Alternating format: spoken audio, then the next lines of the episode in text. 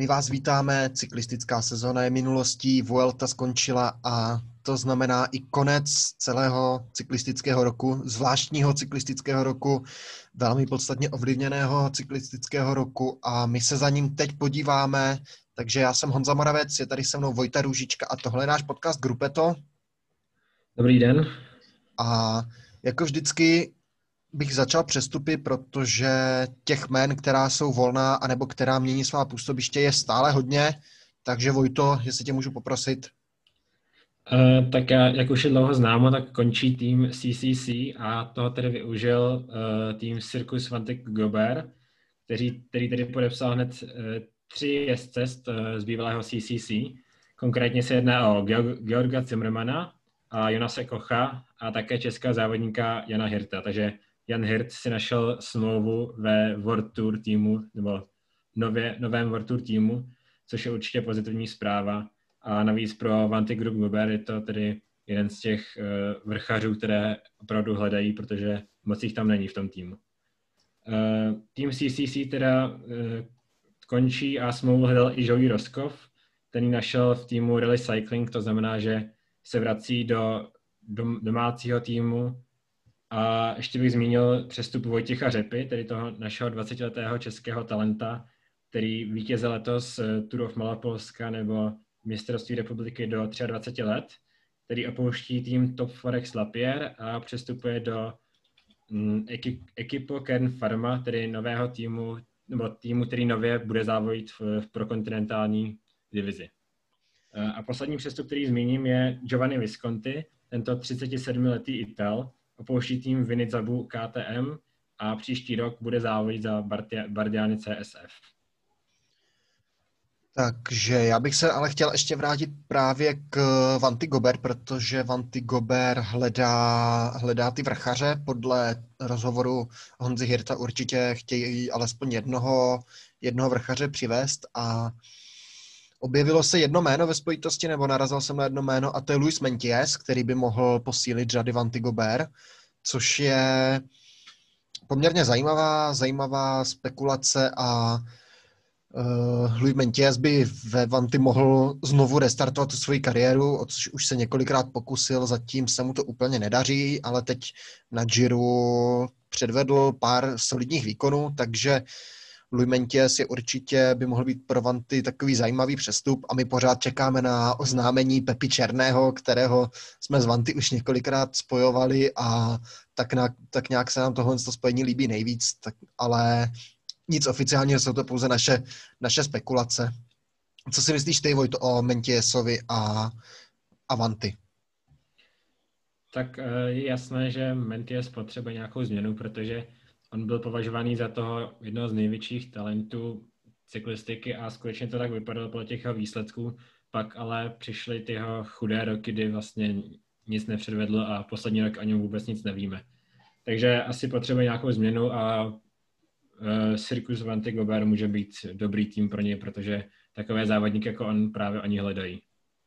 Tak a teď bych se posunul právě k tomu ekipo Kern Pharma, o kterém se zmiňoval s přestupem Vojty Řepy. Vojta Řepa, obrovský český talent z Líhně, Top Forex Lapierre, skvělá škola Reného Anderleho, eh, dvě medaile z mistrovství, nebo medaile z mistrovství Evropy, ze závodu silničního třetí místo, což je skvělý výkon. A jak už si říkal, tým ekipo Kern Pharma postupuje do té Pro Tour divize, takže je tady možnost třeba i nějaké divoké karty na ty větší závody World Tour, převážně ve Španělsku jako Vuelta, Baskicko nebo Katalánsko, takže my se můžeme těšit, že budeme Vojtu Řepu, že ho možná uvidíme i na těch největších závodech a právě ekipo Kern Pharma je další z těch týmů, který se soustředí hlavně na vývoj těch mladých závodníků. Už letos v té první sezóně tam jezdili hlavně mladí jezdci, ale není to jediný tým, který se zaměřuje na mladé závodníky a postoupí do té Pro Tour kategorie, protože další španělský tým, Eolo Cometa Cycling Team, ten taktéž získá licenci Pro Tour a toto je sestava, pod kterou má, má svůj podpis Alberto Contador a Ivan Baso, dva výborní bývalí profesionálové vítězové Grand Tour. A ti získali posilu do svého, do svého realizačního týmu, protože jako coach tam přijde Sean Yates, což je člověk, který byl u titulu Bradleyho Vigginse s týmem Sky na Tour de France, působil i v Tinkofu právě s Albertem Contadorem. Co o tom soudíš o týmu Kometa, Vojto? O tomto eh, projektu Contadora a Basa? Ten příchod eh, Sean Yates jim určitě může pomoct, protože já pokud si pamatuju Bradleyho Vigginse, tak oni se o něm vyjadřoval jako o vlastně takovém mentorovi, který díky některému vyhrál eh, Tour de France 2012. A i pro, té mladé, pro ty mladé závodníky to může být, uh, může být určitě dobrý coach. Každopádně uh, Kometa se teď vypadá trošku odklání od toho výhradně toho, že bude vychovat ty mladé závodníky a bude způsobit jako takový klasický tým, ne jenom pouze líhen těch mladých závodníků, ačkoliv ta práce s těmi talenty tam bude stále určitě velice rozvinutá.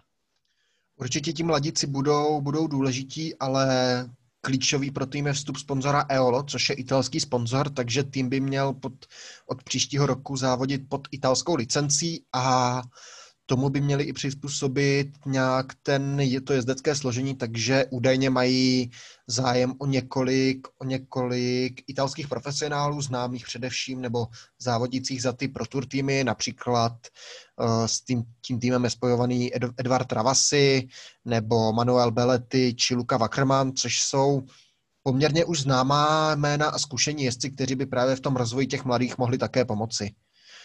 A pak ještě, když se tady na té týmové sféře podržíme, tak tým Alpecin Phoenix vyhrál hodnocení pro Tour a dostane pozvánku na Tour de France, takže se budeme pravděpodobně moci těšit na Matěje van der Pula na Tour de France, ale uh, eh, UCI potvrdila i tým Vanty do World Tour, ten přesun, ale jedna zajímavá zpráva, ta se týká týmu NTT a mezi těmi týmy, které podali tu žádost o vstup do World Tour tým NTT chybí. A přitom nedávno vyšla zpráva od eh, šéfového tým, od eh, šéfa týmu, že by, že by se NTT pravděpodobně mělo zachránit, ale žádost o licenci si nepodalo. Takže ke které té variantě se nakláníš, Vojto? Bude to spíš konec, nebo se potvrdí nějaký ten optimismus NTT, třeba podá tu licenci nějak se spožděním, nebo spadne o kategorii níž? No tak docela mě to zajímá, jak to dopadne, protože UCI se nějak uh, charakterizoval ten počet těch týmů, že je stálý, že udrží ten stávající počet týmů a kdyby skončilo NTT, tak to by znamenalo, že byl vlastně o jeden tým méně v té World Tour kategorii.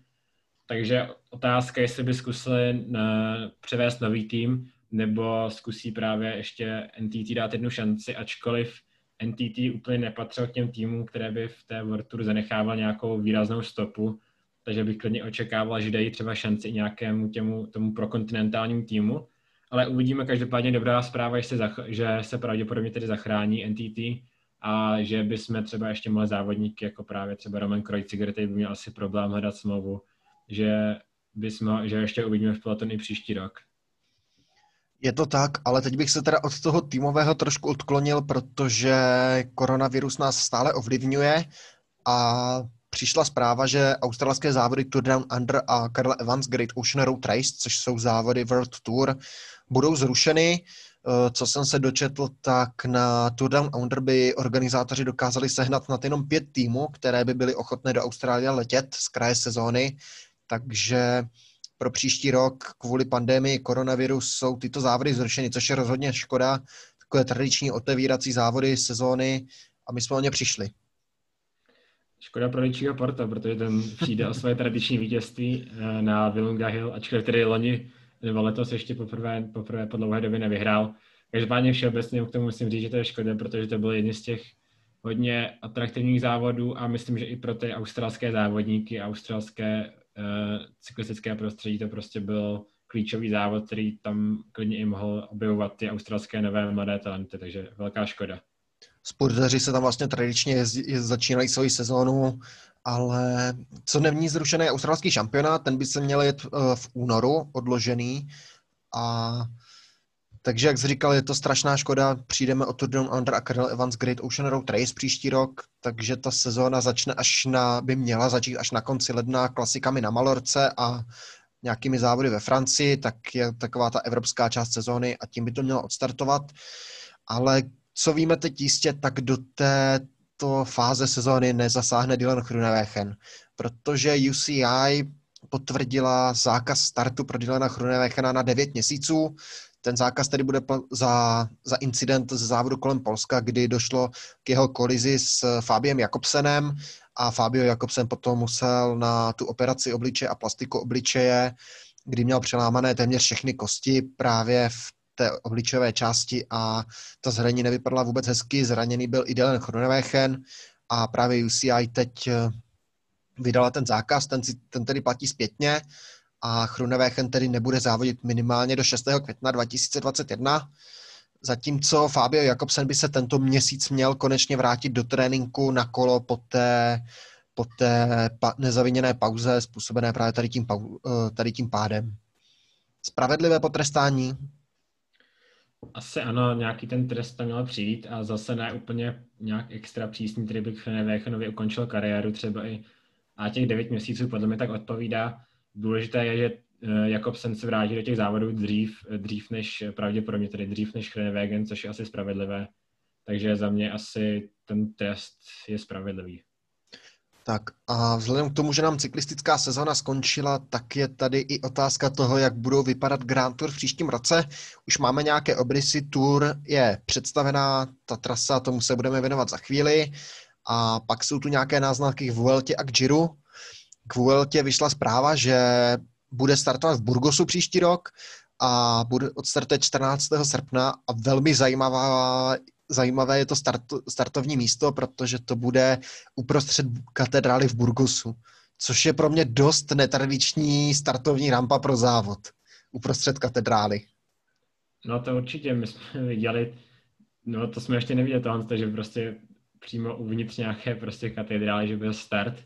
Nevím, jak jako na to, úplně jakou z toho mají radost tam místní nějaký uh, ochránci památek, ale každopádně to bude určitě zajímavé pro diváky a Vuelta odstartuje časovkou, což taky není úplně zvykem, takže jsem na to zvědavý.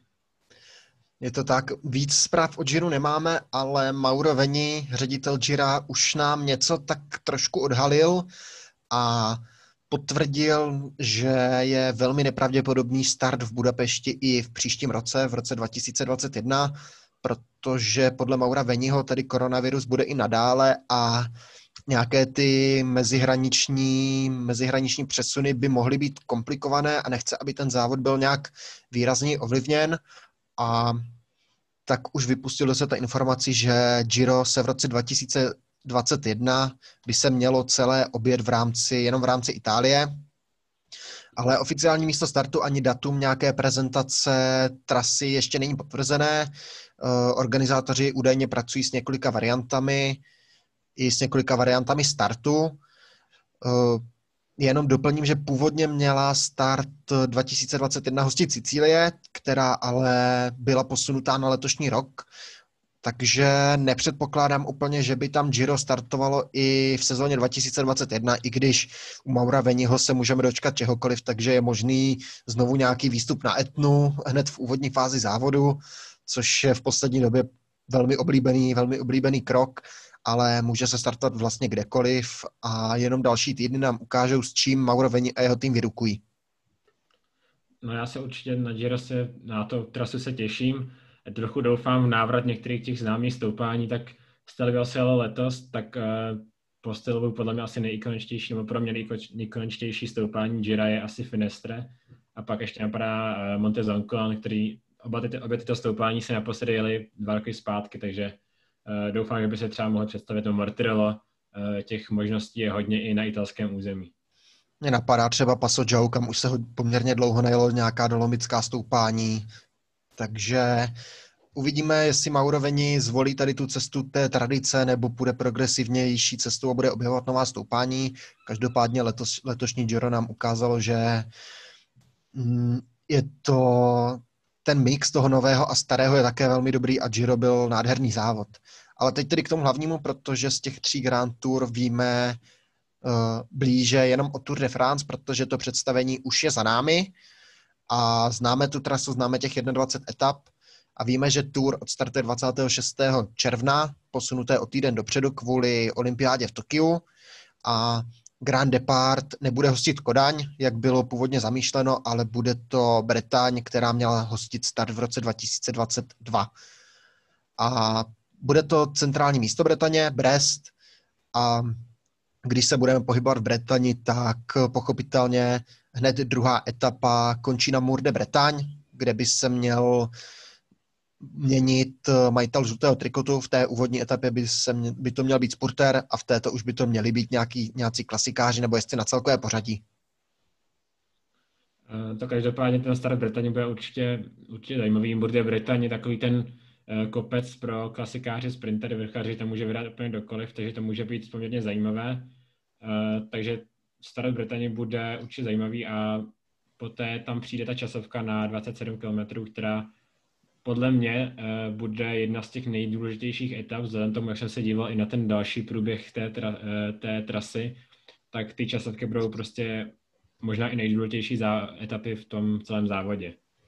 Spekulace hovořila o časovce až na 50 km, nakonec je to jenom 27 km, ta časovka i tak je to dlouhá a je možné, že tam někteří favorité ztratí minuty, ale já bych se dostal ještě vrátil teda k tomu Morde Bretaň, protože Warren Bargill už vyhlásil, že tento kopec vyhlíží jako příležitost jít do žlutého trikotu, jakožto jezdec Arkej Samsik, která má právě sídlo v Bretani a kdo ještě vyhlíží ty příležitosti na Morde Bretagne je Wout van Aert. Společně s tou časovkou by se tady chtěl někde v těchto etapách obléknout do žlutého trikotu a nesmí zapomenout ani na Matěje van der Poola, který už vyhlásil, že na Tour de France jede s cílem sbírat etapová vítězství. Takže to jsou takové, takový tři jezdci, kteří uh, přinesli ten svůj pohled na ten úvodní týden. Každopádně závěr toho prvního týdne bude, bude v Alpách z první hory přijdou v osmé etapě, v etapě do Le Grand Bornand a v deváté etapě se, dojede, se bude dojíždět do Tyň, což je, což je dojezd, který se neuskutečnil v roce 2019, kdy byl zavalen vlastně bahnem, přílivovým deštěm a byla to ta etapa, kde Egan Bernal zvrátil celkové pořadí pro sebe. Takže co soudíš o tom prvním týdnu? No, uh, přemýšlel jsem o tom a prostě rozhodne tady o tom žlutém trikotu rozhodne ta časovka, protože nebo kdo povede po tom prvním týdnu, protože ta etapa do Grand Borna uh, není tak náročná, navíc skončí ve sjezdu, je to první horská etapa, takže nepředpokládám, že bys tam nějak moc utočila. A ta etapa do Týň, to stoupání není tak těžké, je poměrně pravidelné, nepříliš prudké. Jediné, co to mě trochu těší, že to je eh, výška přes 2000 metrů, což je jediná podle mě taková obtíž ale neočekávám tam nějaké velké rozestupy. To stoupání do Týň má vlastně nějakých 21 kilometrů v, v, této, v letošní verzi a do nějakých 5,5% v průměru, takže jak jsi říkal, poměrně pravidelné, úplně nějaké velké rozdíly a velké nástupy tam také nečekám na konci toho prvního týdne. Ale co je možná vrchol Tour de France, nebo asi pravděpodobně vrchol Tour de France je etapa číslo 11, protože to, co si do ní před, eh, připravili pořadatelé, to tu ještě nebylo. Dvojitý výjezd na Mont Ventoux na Obra Provence. No, pamatuju si, že jsme v roce 2013 dvakrát na LDS, tak teď se jde dvakrát na Mont Ventoux a je to podle mě po hodně dlouhé době, co se nekončí na Mont Ventoux protože uh, následuje ještě po tom druhém výjezdu na Monvantu bude následovat sjezd do cíle, což jsme viděli možná v těch někdy v 50. letech, v 60. letech, když se na Monvantu představil poprvé na trase a od té doby se spíše na tomto stoupání končilo. Takže jsem na to zvědavý, jak to závodníci pojmou, jestli uh, se třeba už bude utočit na tom prvním, stoup, prvním výjezdu. Přál bych si to, každopádně to tomu moc nevěřím. Je to tak, přece jenom jedenáctá etapa ještě tomu úplně nenahrává těm útokům daleko před cílem. Snad se bude útočit v tom druhém výjezdu, nebo tam by se to mělo spíše nadělit. Ten, ten cíl po sjezdu je hodně, zla, je hodně takový zajímavý, zvláštní, zvláštní a je to něco, je to něco nového nebo dlouho neviděného na Tour de France. Já jsem na tu etapu strašně zvědavý. Eh, jenom doplním ten první výjezd se, je, se výjíždí na Chalet Reinhardt, ale vyjíždí se do Chalet Reinhardt z té, na, z té jednodušší strany a po druhé ten druhý přejezd je z jiné strany, z těžší strany. Ale ten konec, ten konec pak eh, z bodu Šale Reinhardt, kde se končil vlastně v roce 2016, tak ten výstup tou měsíční krajinou bude, bude stejný jako třeba v roce 2013, jak, jsme, jak si ho pamatujeme tou měsíční, měsíční krajinou. Každopádně poté eh, z Monvantu závodníci dalšími sporterskými a klasikářskými etapami dojedou do Andory, kde se bude stoupat i na slavnou Envalíru, jenže Envalíra je docela daleko před cílem a ten sjezd do Andory, nebo ten cíl v Andoře je, je ve sjezdu. A Andora vlastně bude jediná země, letos jiná, kromě Francie, teda příští rok, která by měla hostit Tour de France. To nám zakončí druhý týden a vrchol bude v tom třetím týdnu, když se pojede do Pyrenejí a čekají nás dvě horské etapy, číslo 17 Col de Portet, číslo 18 Luz Ardien. Co si o nich myslíš? Uh, tak uh, podle mě to budou naprosto uh, ty klíčové etapy, protože Col de Portet obzvlášť je asi po Monvantu nejtěžší stoupání, které se letos na trase Tour de France objeví. Takže my se pamatujeme z roku 2018, kdy tu vyhrál Nairo Quintana před Danem Martinem, třetí tu tenkrát byl Geran Thomas, který trochu potvrdil to své celkové vítězství, ale je to opět stoupání těžké a ve vysoké nadmorské výšce, takže přes 2000 metrů, takže to bude taky důležitá etapa. Navíc už bude 17. etapa závodu, což bude důležité. Luz Ardien, to je mm, stoupání o trochu, řekl bych, lehčí než v Col de Portet. Každopádně uh, přijde hned v následující etapě, což může být taky klíčový faktor, že závodníci budou mít za sebou náročný výjezd na Col de Portet, hned přijde Luz Ardien.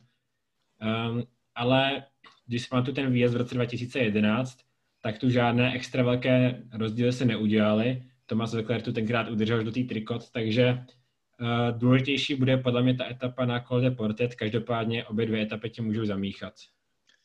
Ale ani po nich nebude, nebude hotovo, protože ještě tam čeká etapa s pořadovým číslem 20 a to je časovka na 30 kilometrů, kde by se nám mělo znovu stvrdit to celkové pořadí. Pořadatelům se pravděpodobně líbil ten model letošní časovky v předposlední etapě, tak se rozhodli ji dát i letos. 30 kilometrů, ale měla by to i tentokrát rovina, žádné, žádné prudké stoupání v cíli.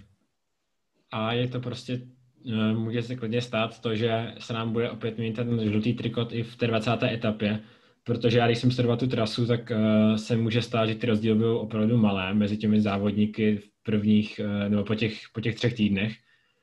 Každopádně časovka bude opět hodně důležitá a bude to časovka, která prostě ukáže, kdo má nejvíce sil ještě v tom na konci toho závodu.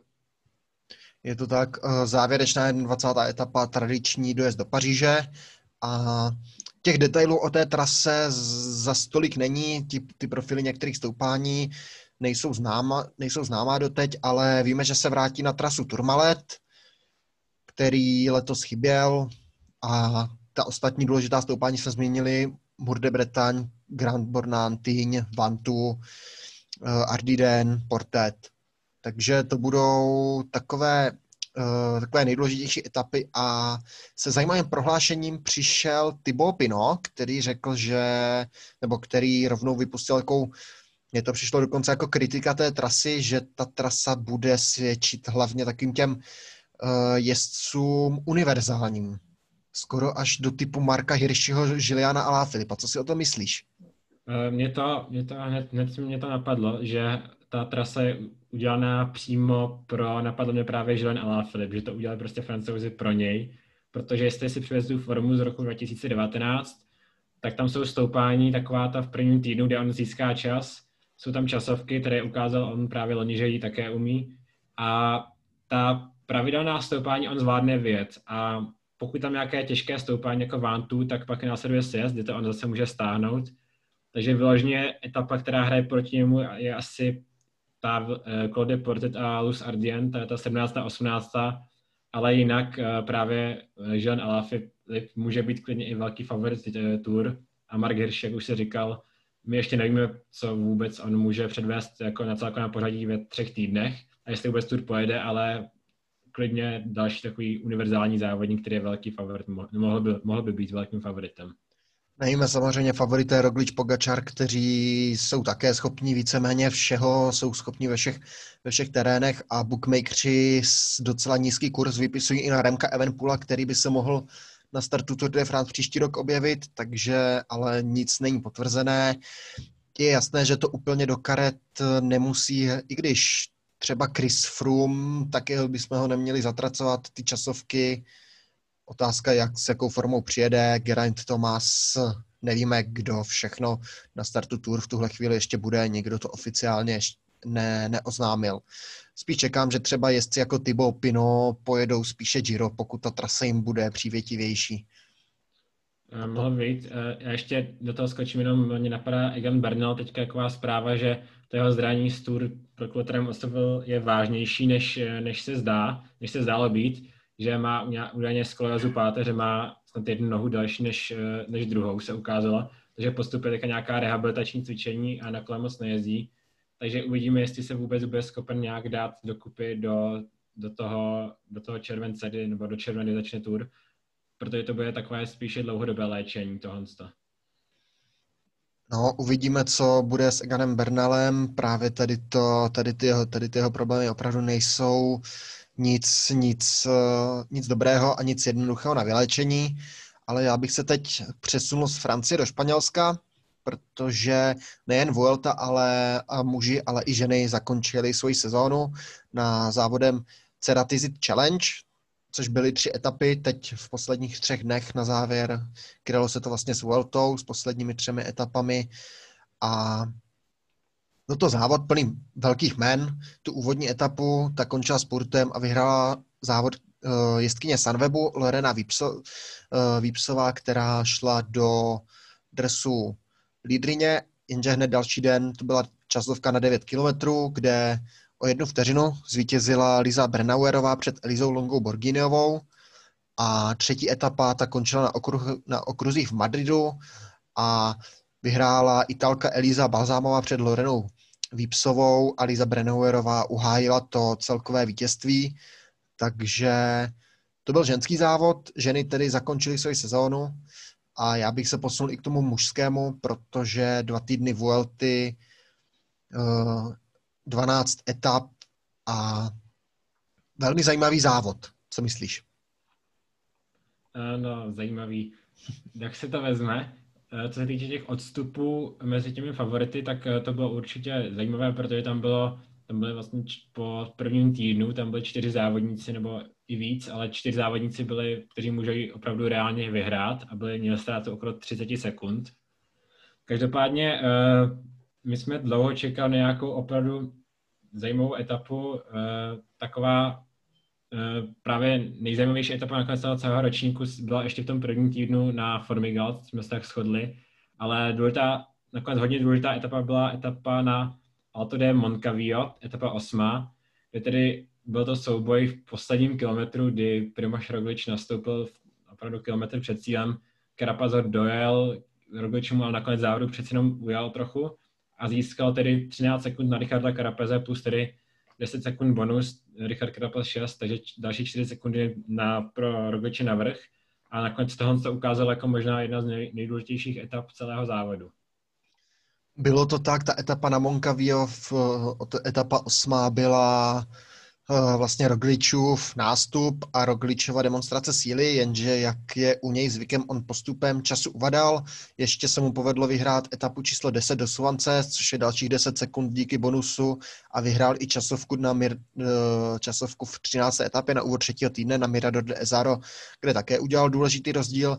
Jenže když se jelo na Anglíru, tak Roglič tam tahal za slabší za ten kratší konec provazu a soupeři ho tam mohli, mohli ho tam popravit a mohli ho zbavit velký, uh, mohli ho poslat o několik minut zpět.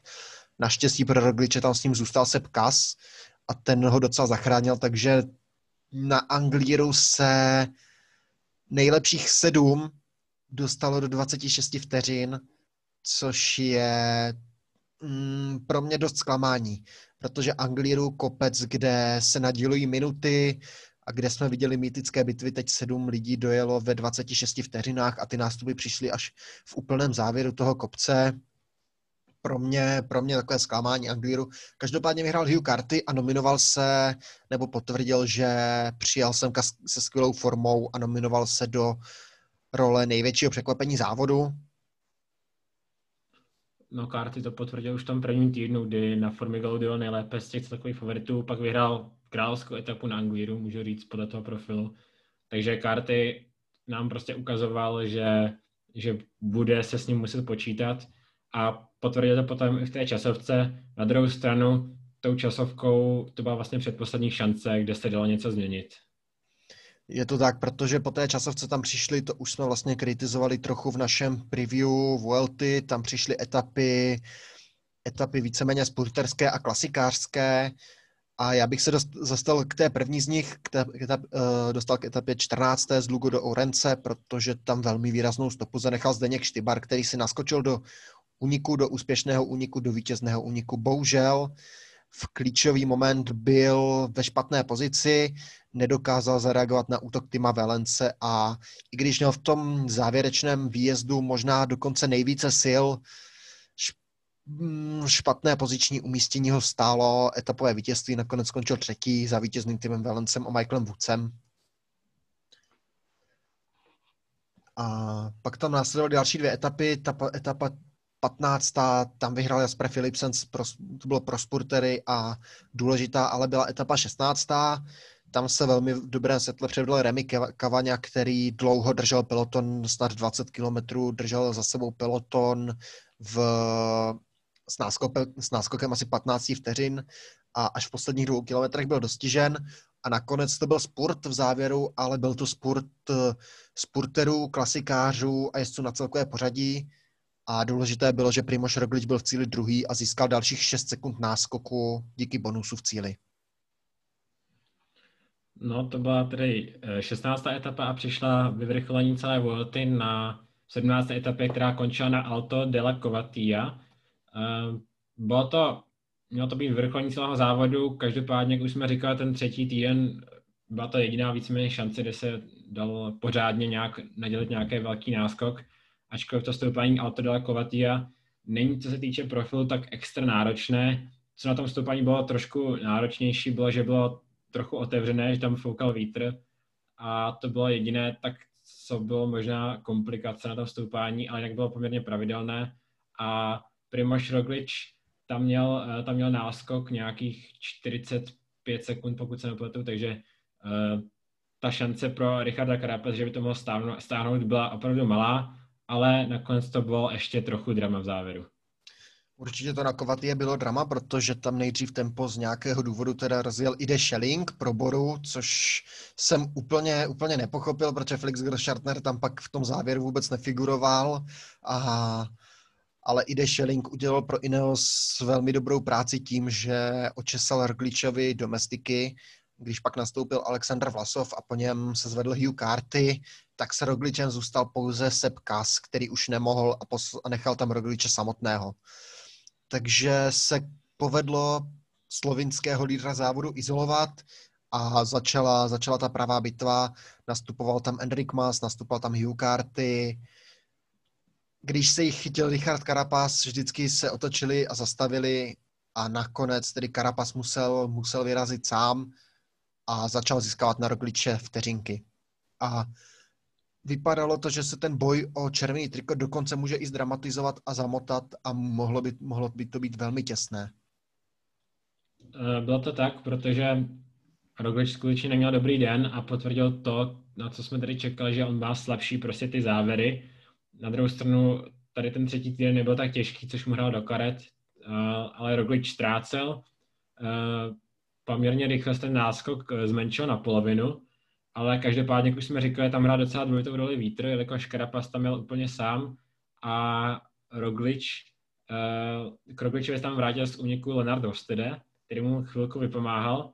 Každopádně největší oporu pak našel pro mě, nevím úplně proč, tam se vrátil k Enriku Masovi ještě Mark Soler a tato dvojice tam střídala, každopádně Rogličovi tím udělal poměrně dost dobrou práci. Je to tak, protože Movistar tím, že tahal tempo, tak Rogliče možná i zachránil. ten v cíli udržel Karapaze dva, eh, s náskokem 24 vteřin, i když uh, Ekvádorec do toho dával všechno a spěchal a stáhl vlastně tu ztrátu na polovinu. Myslím si, že to mohlo být i víc, kdyby tam Movistar uh, dvojice Mas se Solerem nejela tempo. Přitom, čeho tím Movistar dosáhl, Enrika Mase z šesté pozice Woutpuls neohrožoval, ten ztrácel tři minuty. Den Mart, na Dena Martina dopředu to také nebylo, tam byl také velký rozdíl a posun pro Marka Solera z 19. na 18. místo, místo to si nemyslím, že by měl být nějaký tah.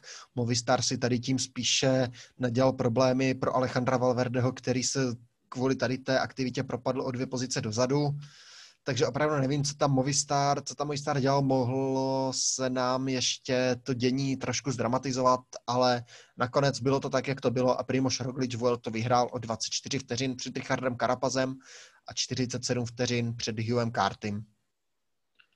Já ještě doplním, že tu poslední etapu vyhrál David Gody, což jsme neřekli a právě pak už tam ještě eh, byl Jan Izagira, pak už tam dojížděl ty závodníci pomalu na celkové pořadí, takže ten třetí týden vyvrcholil takhle a posle, celá ta Vuelta nám skončila etapu v Madridu, kterou tedy vyhrál Pascal Ackermann a to celkové pořadí už se nic nezměnilo a Roglič, eh, Primož Roglič se stal vítězem celé Vuelty o tedy 24 sekund před, uh, před Richardem Karapazem a, teď, a teďka a minutu, o minutu, minutu a 15, 15 sekund Julian Kartym.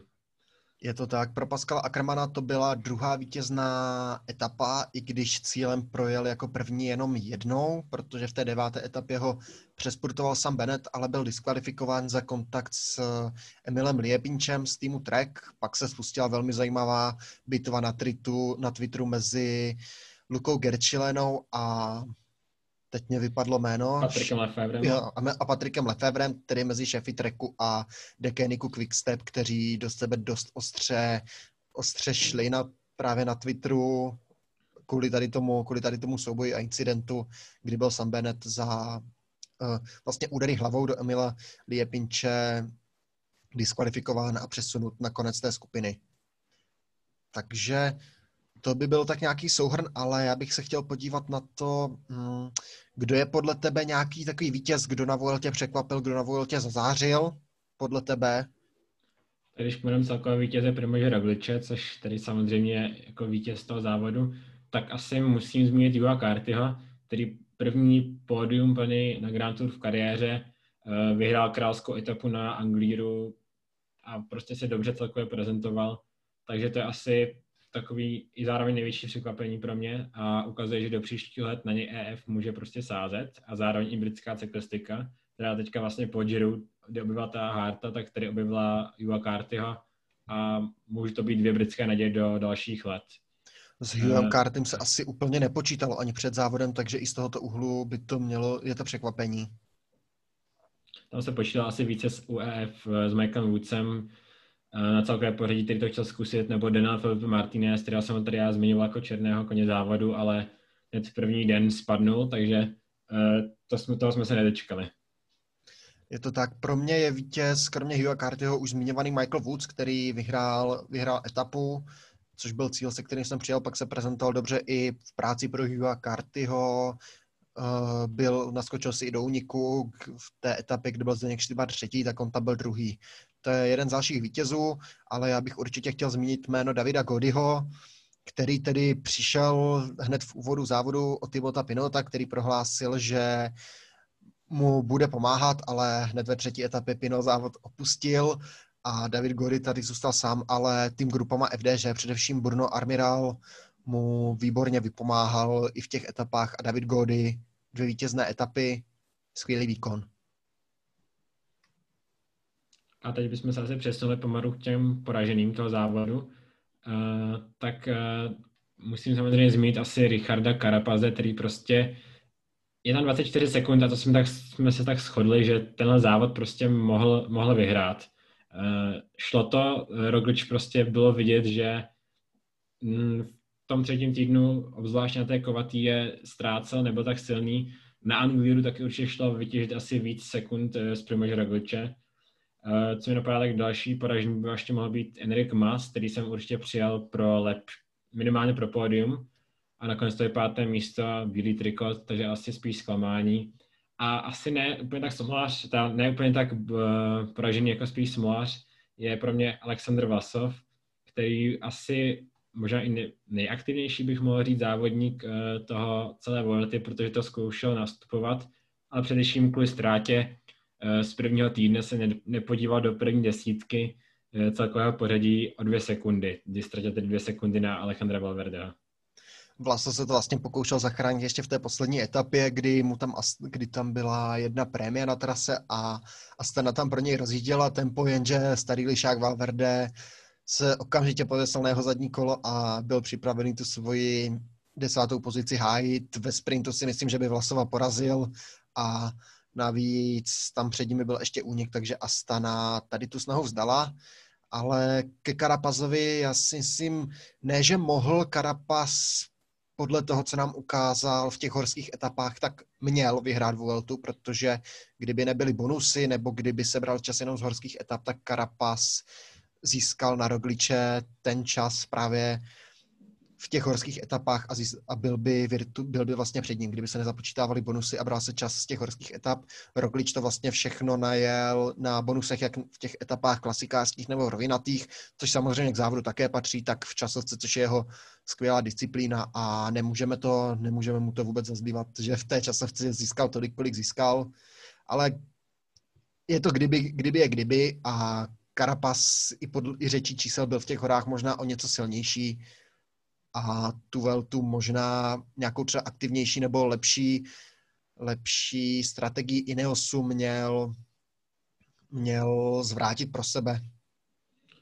No já jsem na to koukal, eh, Primož Roglič se sbíral jenom na bunesech v cílech etap 48 sekund, zatímco Carapaz 16, rozdělil tam 32 sekund, to znamená, že kdyby se nepočítali bonus, tak prostě Carapaz vyhrál. Každopádně, jak už jsme říkali, bonusy se od jak živa počítají Eh, na, na Vueltě, takže to prostě se nemůžeme tady v tomhle tom případě ani říkat o nějakém kdyby, protože bonusy jsou prostě bonusy, jsou důležitá součást uh, Grand Tour, ale uh, za prvé podle mě Ineos neměl moc silný tým na, tady na, na, na Vueltě. Uh, Chris Froome tam měl takové světlé moment, momenty, třeba na Angliru, kde se trochu rozjížděl, ale celkově byl prostě slab, nechci říct slabý, ale v těch klíčových momentech tam úplně nebyl asi nejlepší domestik pro Praze byl Andrej Amador. Pro mě trochu zklamání byl Ivan Sosa, který se po první etapě jsem, když tam docela se dlouho držel, tak jsem čekal, že to byl klíčový domestik, ale pak tam prostě většinou odpadal první.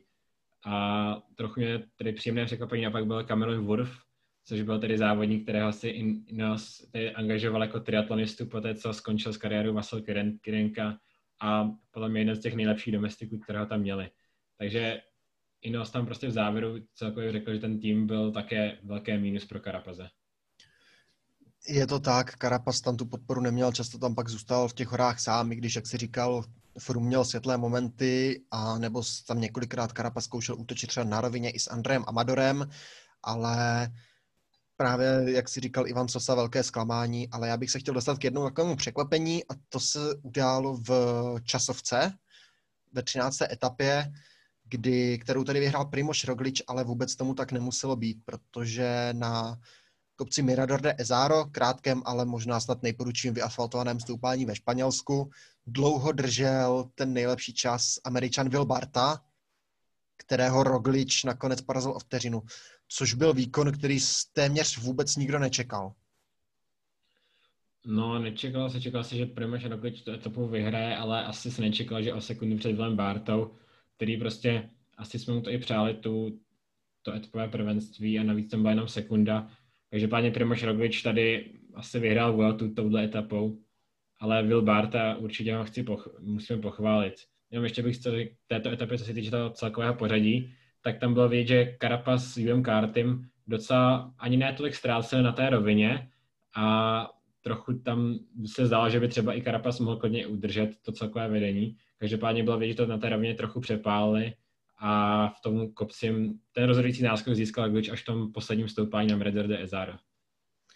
Je to tak. Já bych se chtěl vrátit ještě k Vilu Bartovi. To etapové vítězství by bylo takovou pěknou tečkou za působením týmu BMC, CCC, který vlastně tou, tou Vueltou skončil svoji působnost, opouští peloton, bohužel nebyl nalezen nový sponzor, ti jezdci už většinou podepsali nové smlouvy, vědělo se to dlouho a tým CCC, dříve BMC, tým, který vyhrál Paříž Roubaix s Gregem van Avermatem nebo Tour de France s Karlem Evancem, končí své působení a loučí se, což je velká ztráta, byl to jeden z tradičních týmů. A tady tím bych možná asi i skončil náš díl, takže já bych vám chtěl poděkovat za vaši pozornost, za vaši podporu během celé sezóny. Teďka nás čeká takové období volna, kdy budeme tak sporadicky možná aktivní na YouTube s nějakým hodnocením sezóny a podobně. Každopádně ještě jednou vám moc děkuji za vaši pozornost, za vaši přízeň a v příští sezóně se snad budeme těšit znovu naslyšenou. Já taky děkuji za pozornost a nashledanou.